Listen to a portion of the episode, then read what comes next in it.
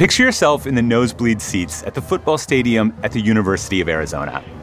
While you're peering down at the field or over at the Jumbotron to catch the plays, something totally unexpected is taking form beneath your feet.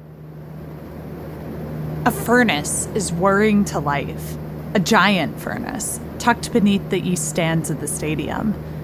And inside this furnace is glass tens of thousands of pounds of glass melting and spinning into the world's most gigantic mirror. I'm Dylan Thuras, and this is Atlas Obscura, a celebration of the world's strange, incredible, and wondrous places. Today, we're taking a trip to the Richard F. Caris Mirror Lab at the University of Arizona. It's where scientists are building gigantic mirrors that will show us the sharpest pictures of the cosmos that nature will even allow. And we'll talk to someone who got up close and personal with these gigantic mirrors. That's after this.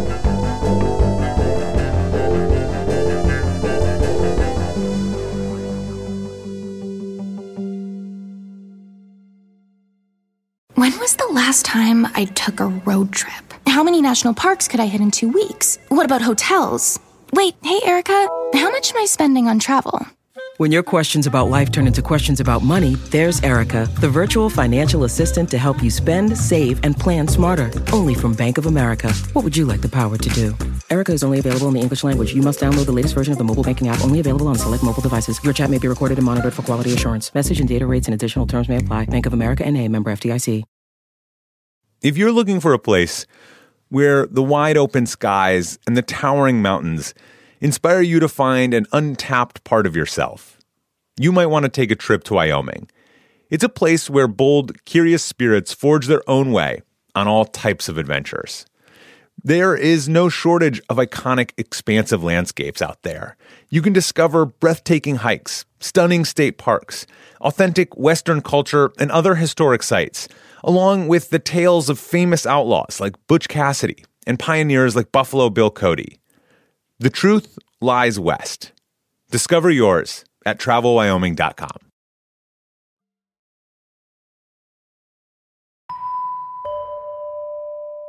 Our tour guide for today is reporter Johanna Mayer. She hosts Science Diction, a podcast from the public radio show Science Friday.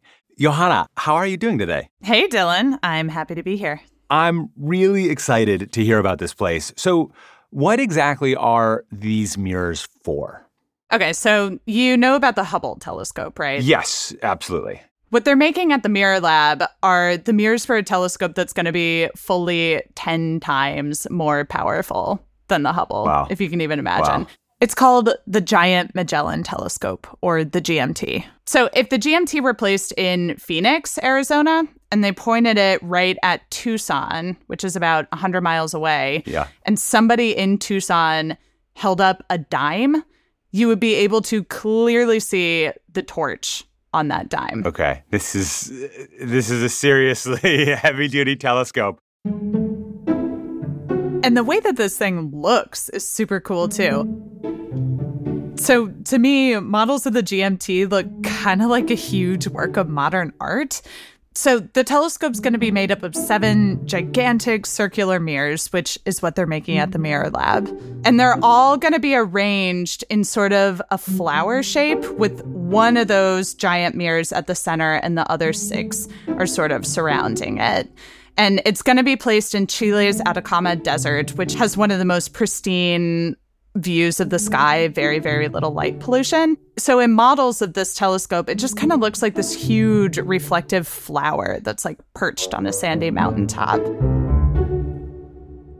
How big how big do these mirrors get? They're like the biggest mirrors in the world, Dylan. They are 27 and a half feet. So, if you were to kind of stand the mirror up on its side, they'd be two stories tall. They're as big as a house. They're as big, as, a house. house. Yeah, they're as big as a house. That's insane.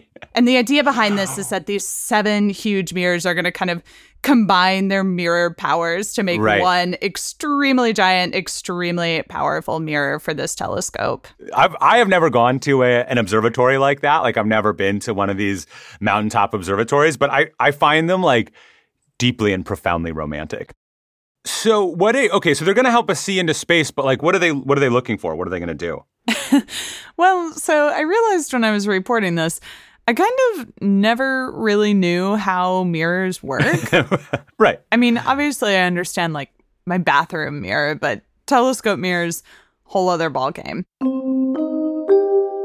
So I actually called up one of the mirror scientists who works at the lab to understand this a little better. This is Buddy Martin. He's a project scientist at the mirror polishing program at the Mirror Lab. And Buddy says these mirrors can actually reflect light from space. In, in order to learn about the universe, learn about the structures and evolution of the universe, we, we have to be able to see or record light from extremely distant objects, you know, th- things that are billions of light years away, stars and, and galaxies. And because they're so far away, they're extremely faint. You're not getting very many photons, and you need a very large collecting area to get as many photons as, as possible. They're like light buckets to collect, yeah. Exactly. They're like a huge light catcher. Yeah. And they just kind of gather up all of these light particles or photons and reflect them back to give us a super sharp picture of faraway objects in space. Right and the bigger the mirror, the the bigger the bucket. So this seems it's like pretty high stakes project, right? It's been in the works for decades. It's like extremely exacting, high precision, and they're doing it. They're making it under a football stadium, which uh, I, you know, I'm gonna say feels a little, uh, a little worrisome. I don't know, like everyone's stomping up and down. You know, there's an amazing play in and the work gets destroyed. Like, is that actually a problem for them? Yeah, it seems like an odd choice. Uh, but really, the main reason that they put it there is just because there was all of this available space underneath the stadium stands that just wasn't being used for anything else. Got it. So they really only come to the Mirror Lab to work during the week. It's pretty easy to work around the football games. But Buddy says that being underneath the football stadium stands does affect their work in one way. You cannot park anywhere near the Mirror Lab. on a on the on the day of a football game, even many hours before the game. But you wouldn't you wouldn't choose to do that kind of thing during a football game. so mirror scientists, they're just like us. They also yeah. struggle with parking. But one time Buddy did come into the lab during a game, like just out of curiosity, just to see yeah. um, whether the instruments could pick up the vibrations from the stands. And they could. So right, I mean they must have really sensitive sensitive instruments, Definitely. you know. And yeah. so yeah, wow. Okay, so right, don't the answer is just like don't work on the giant super expensive mirror when there's a football game. Okay, exactly. pretty straightforward. Yeah, pretty straightforward. don't do it. So, okay, they're they're making uh, these giant house-sized mirrors uh, ultimately to to create this mirror flower telescope in the Atacama Desert. How do they accomplish this? Oof, it is a process. It takes four years to complete one of these mirrors. Oh my God. Yeah. Okay, so step one is that you just have to order a ton of glass, literal tons of glass, like 20 tons. And then they cut it all up and they lay it out on the bed of this furnace. And it just looks like this huge bowl full of diamonds just sitting oh, wow. in the middle of the lab.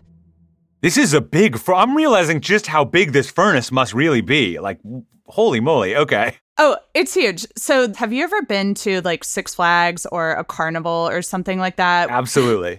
So, have you been on those rides that they look kind of like a UFO saucer or something, and you get in them, you stand against the wall, it spins, the floor drops out, and then you're like stuck on the wall like a bug. The Gravitron. Yeah, I love that ride. I absolutely love that. Uh, I, I hate that ride. but that is what this furnace looks like. It is that okay. size, it spins. Wow. And once the glass is inside the furnace, they crank it up to these crazy high temperatures, like super hot. Yeah, it's very hot. It, you know, inside the furnace, it's um, what almost 1,200 degrees C or 2,100 Fahrenheit. Um, outside, outside, it'll be in the 80s, maybe get up to 90, right near the the high point in temperature. And it starts to spin And at its peak, it spins at five revolutions per minute. So it's not going super fast. But for something of that size, that's like a lot of noise, It- it a filled lot of with heat. 20 tons of molten glass. That's Yes. still pretty fast. oh my God. That's And- crazy. This is what this thing sounds like when it's moving at full speed.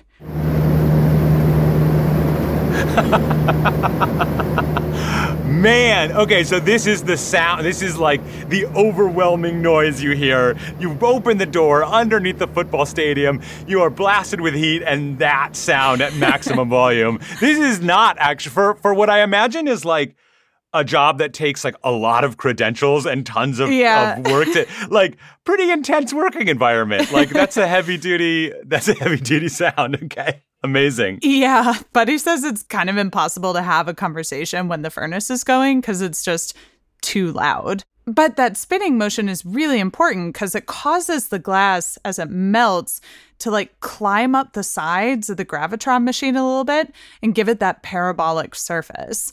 And once it's finished spinning, it has to cool down really slowly over a period of about three months so the glass doesn't crack while setting. Okay. And then they have to polish it. And I pictured like little orphan Annie hard knock lifestyle scrubbing the mirrors on their hands and knees. Yeah, like I'm picturing people like suspended in harnesses, like over it, like rubbing it with I don't know, very like special cloths or something. I, it's, No, it's all automated, but they do go through up to about a hundred rounds of polishing, which can take up to two years. so this whole process happens for just one of these seven mirrors. So they have to do this mm-hmm. over and, and over again. six more times. So they can technically work on three mirrors at once, just in various stages. But yeah, they only have the one furnace. So they're on mirror number six right now. And production on mirror number seven is expected to begin in 2023. So Oh. we've still got a while. And in the late 2020s, they're going to move the mirrors to Chile.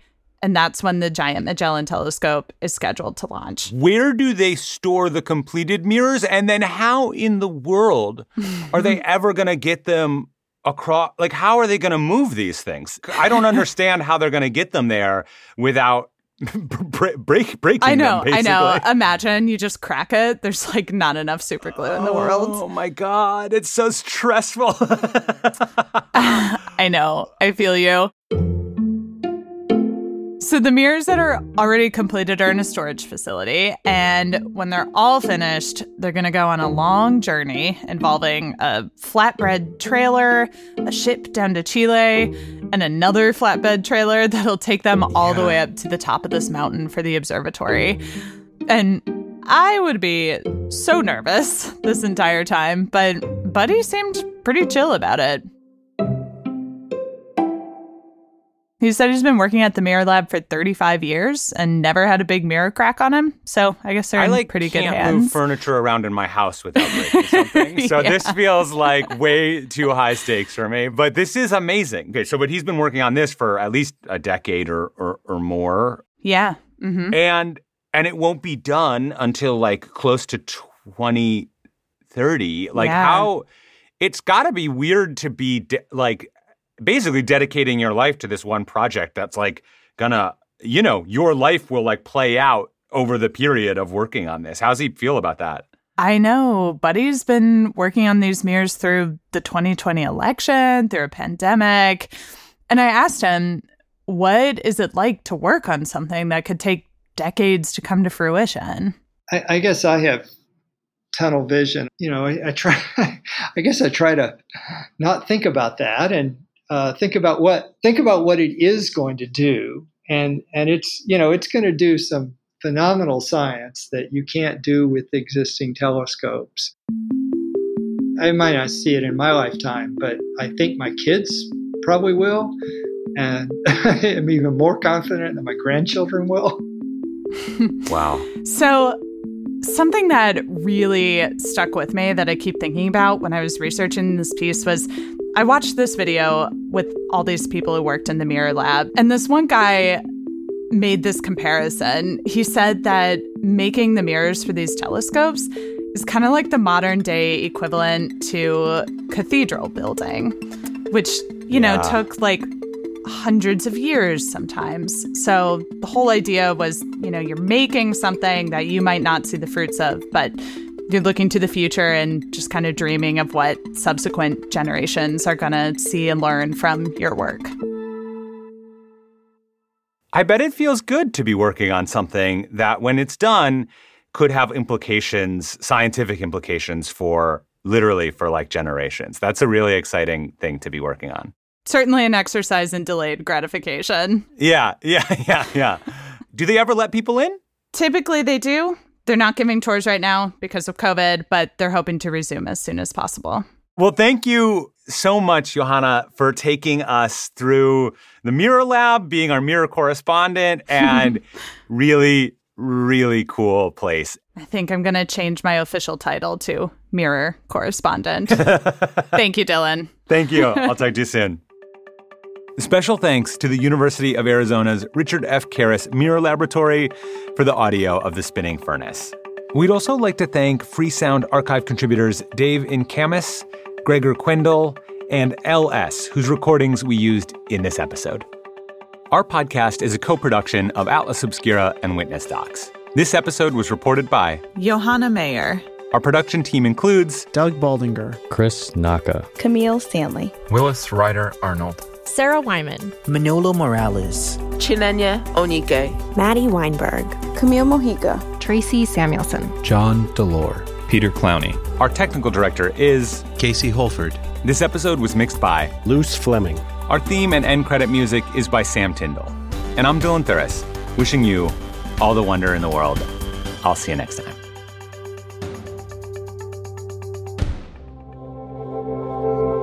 Witness Docs from Stitcher.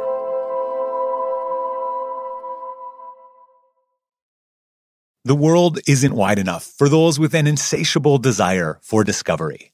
The all new 2024 Lincoln Nautilus Hybrid SUV offers the power and freedom to explore further and deeper than ever before. Intuitive, smart features ensure that you're always connected to the road ahead. Inside, a thoughtfully designed cabin immerses you in a universe that is all your own. The larger than life panoramic display spans the entire width of the cabin. It's customizable and interactive. Drivers can even personalize their backgrounds with a series of nature inspired themes. This vehicle signals the arrival of an exciting new chapter for Lincoln. Discover more about the 2024 Lincoln Nautilus at Lincoln.com.